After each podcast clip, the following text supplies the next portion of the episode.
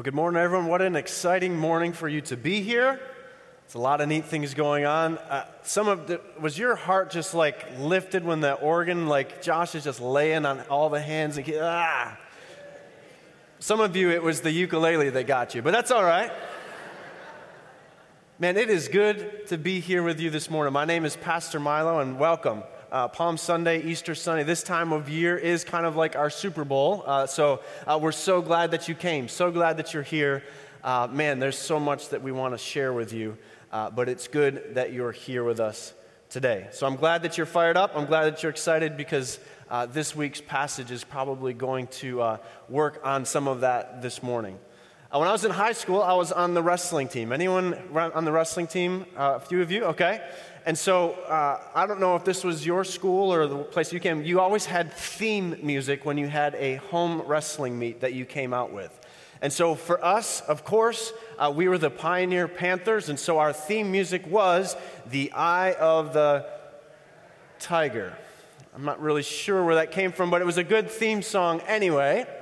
And so we would come running out and we'd run around the outside of the ring and we had, uh, we would shut the lights off and someone in the back would take a cassette tape and jam it into the PA system, click, and you'd hear it click and you'd hear it almost start to wind up. For those of you who have no idea what I'm talking about, it's because you have no idea what a cassette tape is and that's all right. But it's one of the things that I get to feel a little bit older in this church than some of you. And so the, the, the eye of the tiger would come out, bow, bow, bow, bow. And it still gets me excited every time I hear it. yep, you're all there. You're with me. So we would run around the thing, and then we would each take turns, all the weight classes. You'd break off, and, and, we had it timed out to the song. Yes, this is the wrestling team, but we had a very choreographed thing that we would come out and we would go and each the weight classes. You'd each wrestle for a second. You'd have about 30 seconds to show your best move. And, and I'm sure we looked very, very intimidating. We would have the strobe light going so your, your eyes are tricking out and everything else. And I'm sure the other team were shaking in their boots. I don't know. But the reality of it is, is that the whole thing was choreographed. It was, it was just as bad as the WWE or anything else. That we would run out and we would each do our very best move that we knew that we could do beyond all else. But you would always would whisper or yell because the music was loud, so it didn't matter anyways. Like the guy would take you down and you would dive and throw yourself over and kick yourself into the air so that it looked really, really good. And so, this theme music, the excitement that builds up for it is like, man, this is really exciting. This is really, really good. These guys look really, really intimidating. And at the end of the day, I wrestled on the wrestling team at Pioneer Central School for six years. And in that six years, if you wrestle about 25 matches a year, that means I had about 150 matches, 100, 150 matches or so there. And at the end of the day, my senior year, I was the captain, one of the captains of the team, and I've won maybe 20 out of 25 of my matches my senior year. But the other years, I was a lot closer to 5 and 20 than I was to 20 and 5. Uh, I was a wrestler that, if you're in the wrestling community, you know what this term is. I was a fish. What that means, if you ever see a fish flopping around on the ground somewhere, and all you have to do is go over there and press on it to push it down, that's basically what my role was on the team was don't get pinned, just flop around and see if you can make it to the end of the match.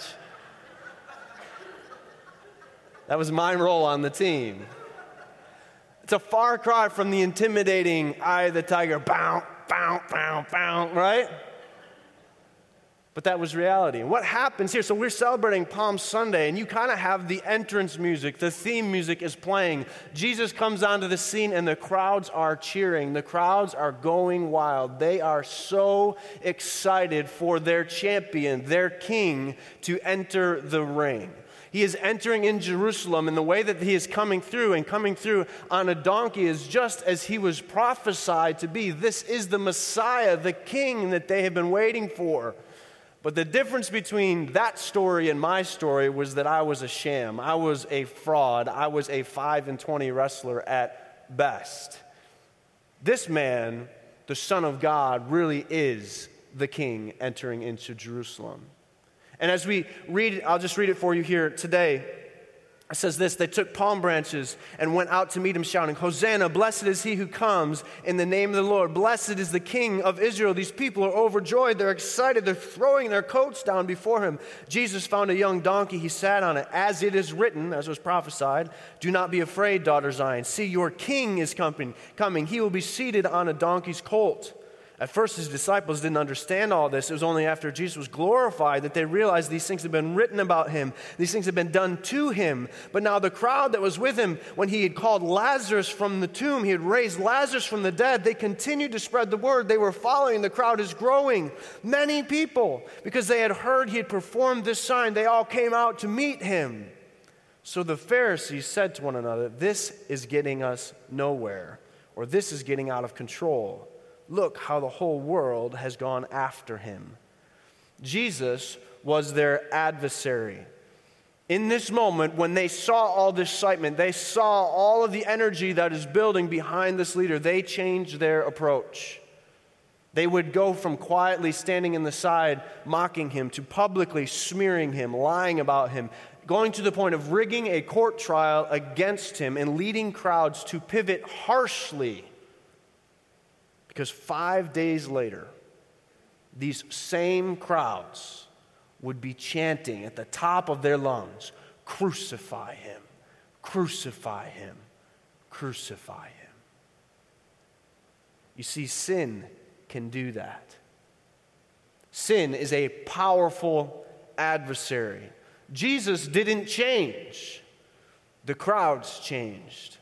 Sin is this war within, and sin can and will deceive hearts and pull us away from God. And sin worked in their hearts and their lives, and it also works in our hearts and our lives. And as we conclude this week, the sermon series that we have been, if you're just joining us, we're finishing the last week of this sermon series, coming from Romans 5 to Romans 7. We've made our way through this sermon series we called The Reign of Grace because it demonstrates an almighty and all powerful God who shows grace unto us in the midst of our sin. So if you open your Bibles, will you find your way there this morning? Romans, we're in chapter 7, finishing this series. We're going to continue in Romans, but next week, Easter Sunday, we're going to take a little bit of a different turn. We'll begin chapter 8. But this week we're finishing chapter 7. It's on page 1183 if you're using that Pew Bible in front of you. Today we're discussing this war that's within our hearts. You see, what Paul will describe here in this section of Romans chapter 14 through 20 about his own spiritual experience is he hates what he's doing, but he can't seem to stop doing it. He knows that God gave us the law. It's spiritual, it's good, it's the right thing to do. The problem is he can't seem to do it. There's a battle going on inside of him. There's a war within his heart, and he's losing the battle. I used the wrestling illustration to start things off this morning because although there's only two of you in the room, you get the idea of having a combat happening, having this back and forth with two combatants. And, and specifically in wrestling, there's three periods, or if you're more of a fighter or a boxer something, there's, there's multiple rounds. And in many ways, this passage, passage lays out in the same way. There's, there's three different rounds or three different cycles that happen here as Paul is demonstrating for us the war that is happening within. So, first, I'm going to read through the whole passage as a summary. I'm using the message translation, and then I'm going to go back through it specifically so you can hear it. But see if you can hear the three different rounds that are happening here. Beginning in verse 14, uh, Paul says this I can anticipate the response that is coming. I know that all God's commands are spiritual, but I'm not. Isn't this your experience as well? Yes, I'm full of myself. After all, I've spent a long time in sin's prison. What I don't understand about myself is that I decide one way, but then I act another. I do things that I absolutely despise. So if I can't be trusted to figure out what is best for myself and do it, it becomes obvious that God's command is necessary for me. I need something more. For if I know the law, but I can't keep it, the power of sin within me keeps sabotaging my best intentions. I need help. I realize I don't have what it takes. I can will it, but I can't seem to do it. I decide to do good, but I don't really do it. I decide not to do bad, but then I do that anyway.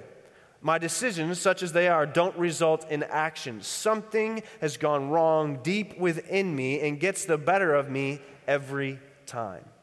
It happens so regularly that it's predictable. The moment I decide to do good, sin is there and it trips me up. I truly delight in God's commands, but it's pretty obvious that not all of me joins in that delight.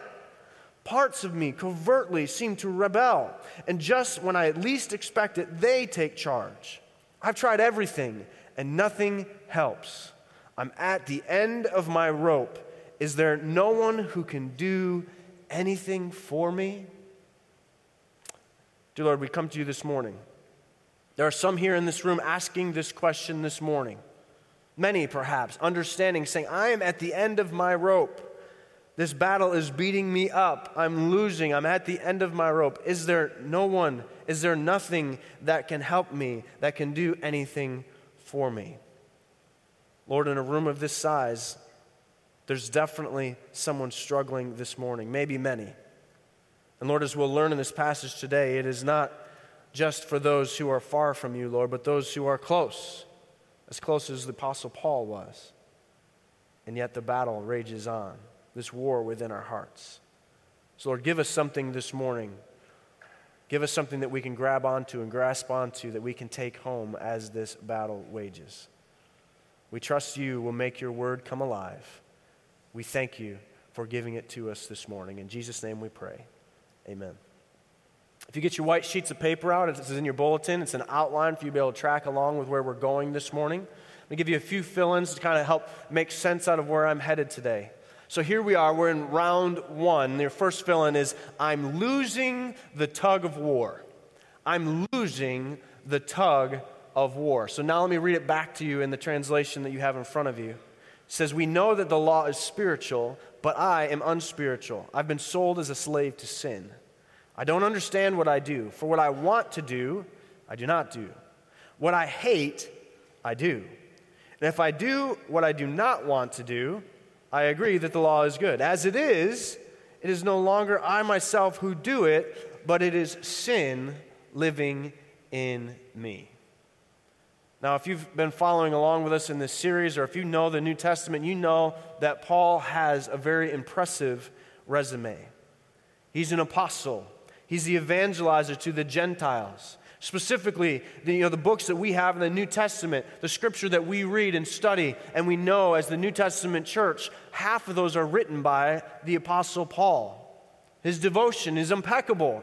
When you factor in the many times that he was persecuted, he was beaten, he was shipwrecked, he was imprisoned, he goes through all of these things, and yet he continues to follow after God. He's passionate and he's powerful He's no doubt that he is looked up to and admired by his peers and by all Christians as we study his material. However, as amazing as Paul was, he has his own struggles. When you consider how spiritual Paul is, and it seems weird to him to be talking about him having a struggle with sin. He's like this spiritual powerhouse, this superhero. It seems like there's no way that he would have troubles in these areas. Multiple times he encourages his readers to follow his own example, he says. He tells the Corinthians to imitate me as I imitate Christ. Doesn't seem like Paul would put himself out there if he didn't think that this would help for living for Jesus. so, this passage in Romans is quite revealing. If you look through where we're headed today, you can circle how many times he uses I, talking about himself. He's no longer talking about theological truths that everybody should live by, but he's giving himself as an example. He's putting himself out there.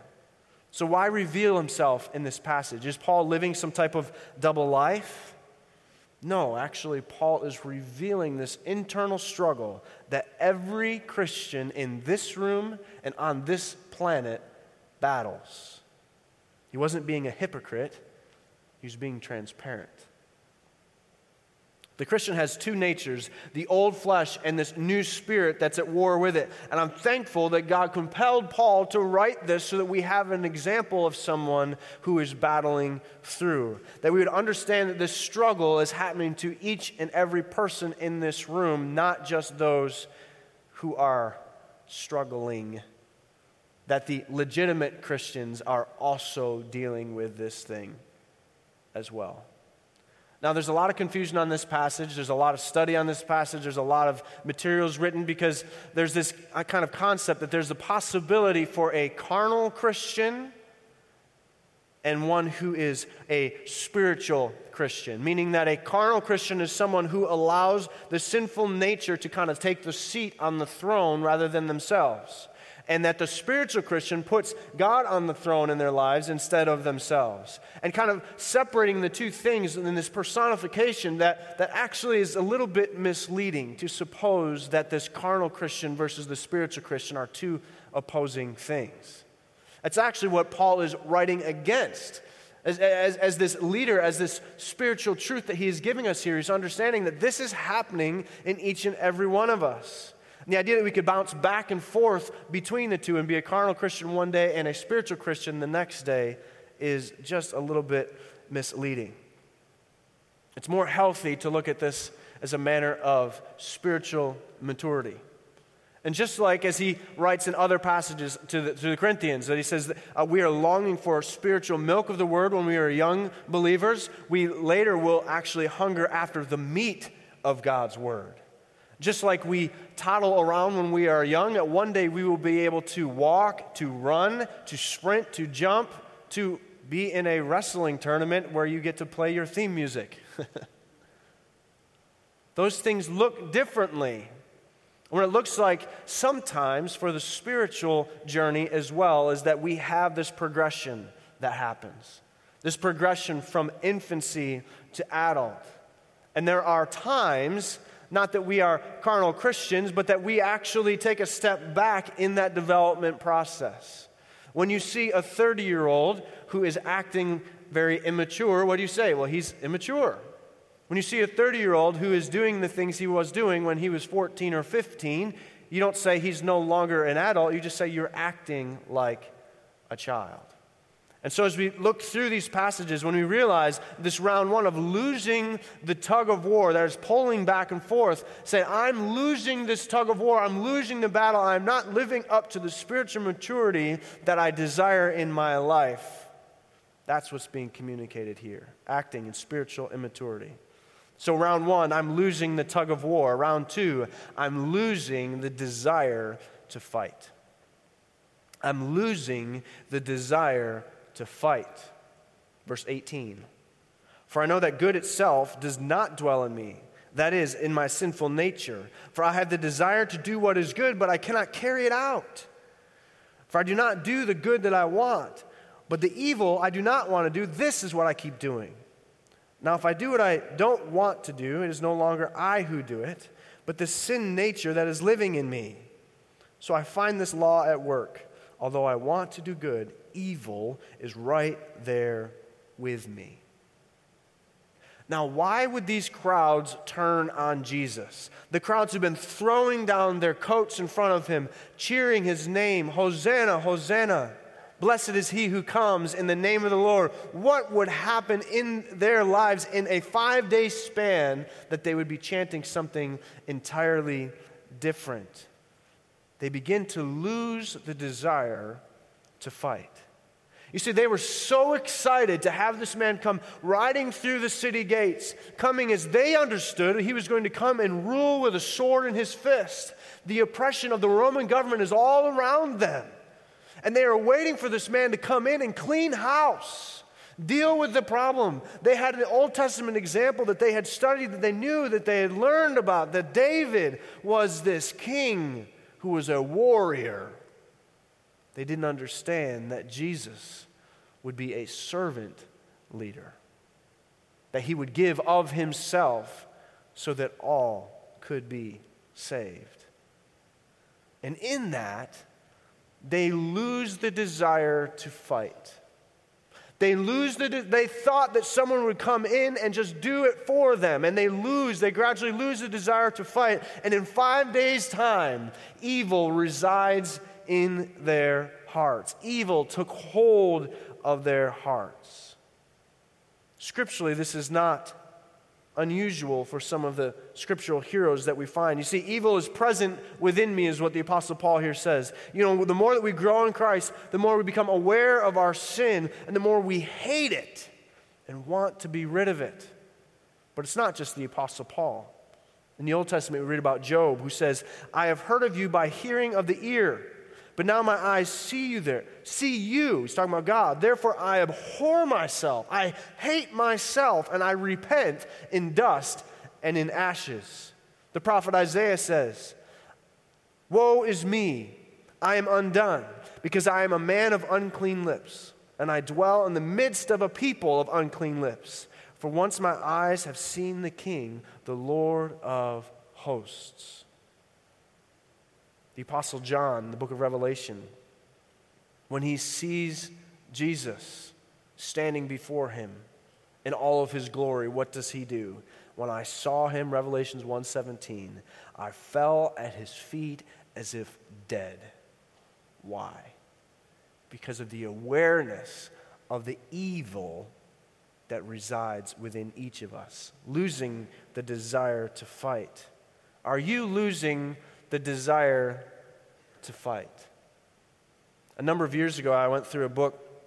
It was a 40 day kind of journey called A Call to Die. And going through day after day, was one of those situations where you had a daily reading, daily scriptural reading, a devotional thought that went with it. And over 40 days' time, you're working through some of your issues that were in your life. And the, the issue that I was dealing with is what I was looking at with my eyes, what my eyes were seeing on my computer, what my eyes were taking in in the checkout line. Those type of things. That was, that was the thing that I was going to spend 40 days working on, a call to die. My roommate decided that he was watching too much television. He said, I'm not going to watch TV for 40 days because of what it is bringing into my life. He didn't realize that we were doing this during the World Series. That became a bit of an issue for him. You know, at 40 days, the night of 40 days going into day 41 is when I tripped and fell flat on my face. So the devil allowed me to say, Yeah, you got that book out of the way. Good for you. Day 41, falling flat on my face, being once again aware of the evil that is inside of me and inside of you. Why? Because sin does that you lose the desire to fight. Round one, I lose the tug of war. Round two, I'm losing the desire to fight. Round three, scripture shows us here, I'm losing and I'm spiraling downward. I'm losing and I'm spiraling downward. My dad was a great wrestler at the same high school that I was at. And so, what that meant was that he knew the coaches. He, he had the same coaches I did. He's only 20 years older than me. So, so, they would always remind me of how great a wrestler my dad was and how much of a flopping fish I was. But my dad's one move, and he was allowed to come into practice and he'd show me his one move is something called the spiral ride. It is not a technical move. It's not an exciting move. All it is is you take the guy and you just spin him in a circle until you just wear him out. And my dad could do that. And he could take the best wrestlers in the state and he could just spin them in a circle and wear them out until eventually he wears them to the ground. Verse 22 says, For my inner being I delight in God's law. But I see another law at work in me, waging war against the law of my mind, making me a prisoner of the law of sin that is working within me. What a wretched man I am. Who will rescue me from this body that is subject to death? You see, you can resist sin outwardly by sheer willpower. In any of the 12 step programs, they call this white knuckle sobriety.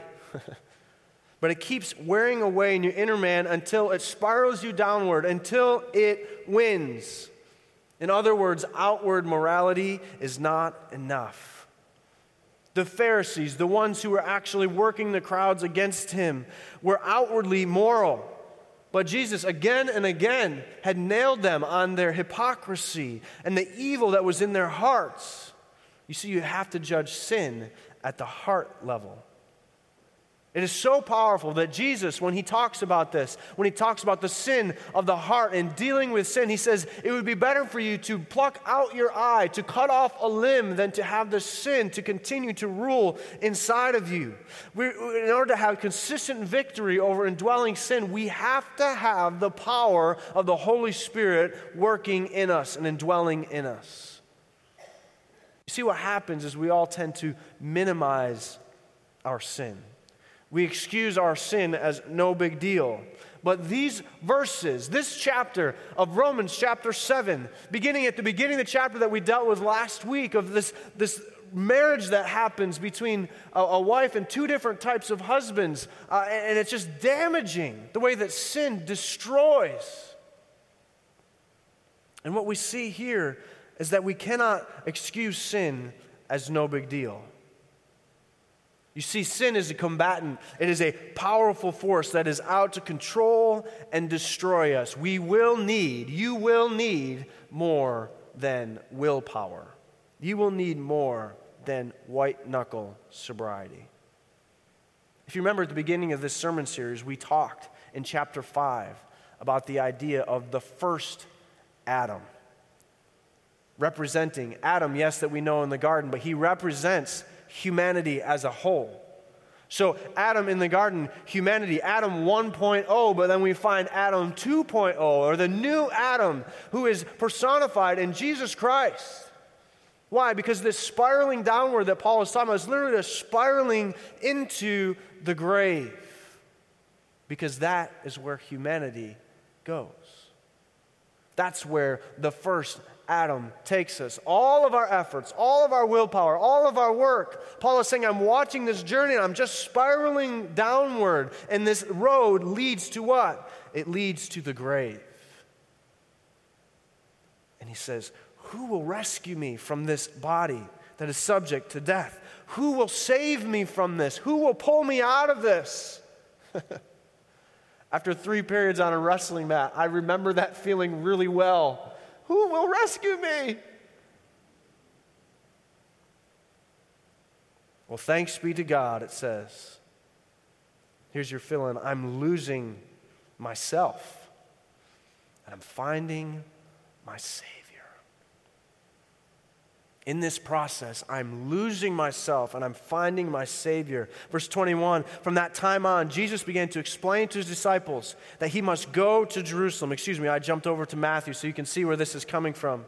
Uh, uh, Jesus has just been uh, explaining to his disciples through the apostle Peter, who says, who, who am I, Peter? What do people say that I am? They say, Well, you're one of the prophets. No, Peter says, You are the Son of God. And he follows that up, and Jesus does, and he explains this to his disciples he must go to Jerusalem, suffer the many things at the hands of the elders, the chief priests, the teachers of the law. He would be killed on the third day and then raised to life. And Peter, who had just declared him the Messiah, pulls him aside and says, Never, Lord, this will never happen to you. What does Jesus say to Peter? He looks at Peter and he says, Get behind me, Satan. The road, the journey that you're on leads to grave. You're on the Adam 1.0 journey. And then he turned to his disciples and he said, Whoever wants to be my disciple must deny themselves, take up their cross, and follow me. For whoever wants to save their life will lose it. Here it is. Whoever loses their life for me will find it. Whoever loses their life for me will find it. You see, the problem with many Christians is that they're not in despair like that of Paul, but they lack despair. We're not at the end of ourselves yet. We're not in utter despair because when we will, we will come to Christ and understand it's under His c- control. Because we can't assume that outward morality is going to do it. We have to have a change of heart. So, the first step to winning the war within is crying out. Wretched man I am, he says here. Who will rescue me from this body that is subject to death? And then he gives the answer, and the answer is clear that God will set us free through his Son, Jesus Christ our Lord. Thanks be to God who delivers me through Jesus Christ our Lord. And then he continues, verse 7, verse 25. So then, or what shall I conclude? Now, if you have your own Bible, I, you can use the Bible in the pew. I don't mind either. Uh, I've drawn a circle in here, and this is like one of those crazy, like diagrams where you do all these different things. But if you look, I'm going to give you a few different examples here. This conclusion that, that is being drawn here. So then, the conclusion is I myself in my mind am a slave to God's law, but in my sinful nature, a slave to the law of sin. The conclusion, so then, if you go back just a few verses in Romans 7, verse 7, it says, What shall we say then? Circle that, connect the dots, if you will. Is the law sinful? Certainly not. Go back a few more verses. Romans chapter 6, verse 15. What then? Shall we sin because we are not under the law, but under grace? By no means. Circle it, connect the dots. Romans 6, verse 1. What shall we say then? Shall we go on sinning so that grace may increase? By no means. Do you see the connection, friends? Here's the connection. Here's the conclusion. 6, verse 2 says, We are those who have died to sin. How can we live in it any longer? Or don't you know that all of us who are baptized into Christ Jesus were baptized into his death? We were therefore buried with him through baptism into death, in order so that, just as Christ was raised from the dead through the glory of the Father, we too may live a new life. Friends, baptism that we just experienced a few moments ago demonstrates this so well. It demonstrates the journey that we were once on. The, the, that John, the, John the Baptist, is telling the story, telling those who he is baptizing, he's saying, Repent. You are walking in one way, return, walk in the other direction.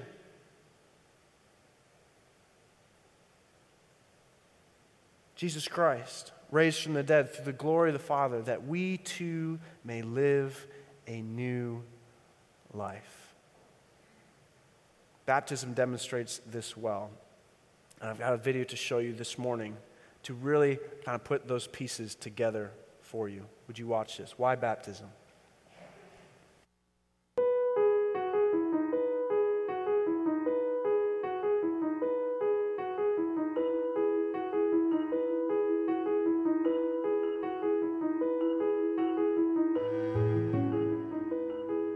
Jesus is baptized at the beginning of his ministry.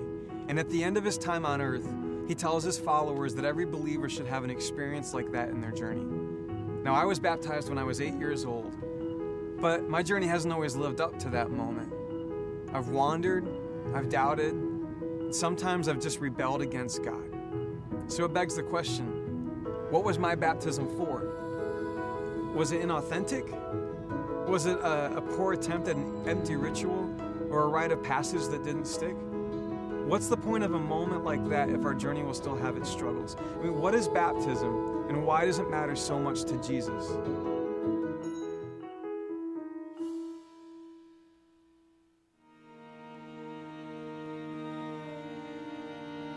It turns out, as is often the case with Jesus, that there's actually a story behind the story. And the story behind the story in Jesus' baptism is the Exodus. When the Hebrew people were in Egypt, they weren't really a people at all. They were just a bunch of poor, extended family living in somebody else's country where they were property. Every day they went to work and they were reminded that they had no identity, no rights, no freedom by the lashes that hit their backs when they couldn't make enough bricks to keep up with the thriving economy of Egypt. Can you imagine the feeling of the lashes on your back when you couldn't keep up with the demands of your taskmasters? I mean, how about you? Have you ever come home from a day of work and felt like your identity was nothing more than a cog in a machine? Maybe you feel like even the people who are closest to you in life would rather use you than know you. What happens to our identity when the loudest voices are the ones that beat us down?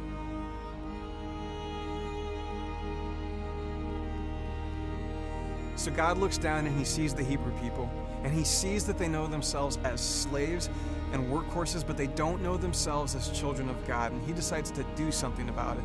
So he sends Moses into Pharaoh's courts. Moses says, Let the people go. Pharaoh says no, and God sends devastating plagues on the nation of Egypt. Eventually, Pharaoh relents, and for the first time in generations, the Israelite people are free. They walk out of Egypt to become their own people. They come up against the waters of the Red Sea, and at that point, Pharaoh changes his mind and he sends his armies to get them. And what do you do when you think that God has saved you and then you're not so sure? What do you do when doubt and struggle enter in? Maybe you don't do anything. Maybe God comes through. God sends Moses to lead. He puts his hands outstretched over the waters of the Red Sea, and the waters literally part as the people of Israel walk through on dry ground. Now, Pharaoh's armies think they can get to them, so they pursue them, except as they enter the Red Sea, the waters come back in and swallow them up. And all of a sudden, you're Israel. You've been saved twice already. You're standing on dry ground, and you've come up out of the water.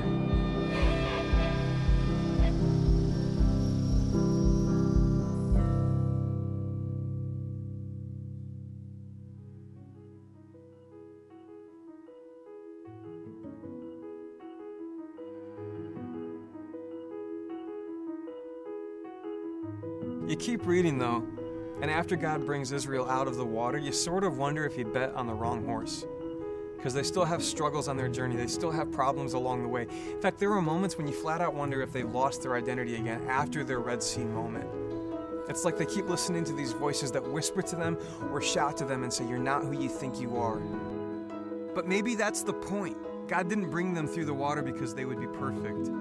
He brought them through the water because he knew that they would wander and that they would need an anchor in their story, a tether to their identity when lies get shouted at them about who they are and their future. Now, baptism for Jesus doesn't just look back to the Exodus, it looks forward too. Because our deliverance didn't happen at the Red Sea with Moses' arms extended. It happened at the cross with Jesus' arms outstretched. We weren't rescued from Pharaoh's army, and we've been saved from the slavery of sin. It's not the waters that cleanse us, but they symbolize a life that has gone to the cross with Jesus and come up from the grave with a new identity of freedom in Him. As we're going to have moments when we're tempted to believe that we're the old us instead of the new us. You're going to have voices screaming at you that say that you're not holy, you don't belong to Him, you aren't loved. But you and I are given a moment to step into the waters, to feel grace wash over us from head to toe. Jesus says, Be baptized in the name of the Father, the Son, and the Holy Spirit. Your sins may seem to pursue you, but they've been drowned in the blood of Christ shed at the cross. We've been renamed, reclaimed by Jesus. We've been adopted as sons and daughters. We are children of God. Engage in a defiant act of protest against the voices of shame that chase you and tell the world that you belong to Him.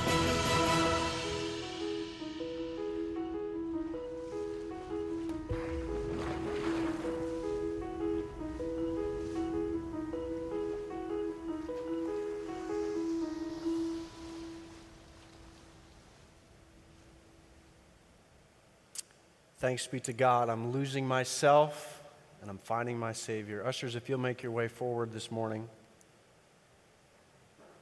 I hope that you picked up one of the key lines in there today. Why be baptized? For God so loved the world that He gave. He gave His only Son. He gave His Son who died on the cross, but He gave us baptism as a way to remember. He gave us God's Word so that we can go back and remember. He gave us even the crossing of the Red Sea as a way to be reminded again and again and again. Something firmly planted, something that you can go back to again and again. Say, I remember that moment because these other voices are strong and they're real and they're there. But when we give ourselves to Him, when we lose ourselves and find our Savior, that is where we find victory. So, this morning, if this message, if God's word spoke to you in some way, please use that connection card as a way to respond. I'll be in the back right after this. If you want to come back and talk to me there as well, I'd love that opportunity to open a discussion. We're not going to answer every question this morning. But we can talk through some of these things and understand what it means to live a life, a new life in Christ. Dear Lord, we thank you so much for your word. We thank you so much for baptism that we got to see demonstrated uh, here this morning, for the two lives that have devoted themselves to you here today. But we are reminded, Lord, that we too are buried through baptism in death just like you were, but we too are raised to walk in newness of life because of what you have done for each and every one of us. Lord, we give in to the war and trust you will handle the rest of it. We thank you for being the victorious warrior that you are. We thank you for being the, the one who rules and reigns forevermore. And we trust that when we put our trust in you, that you will hold all the pieces together. We thank you, Lord, for the way that you move. In Jesus' name we pray. Amen.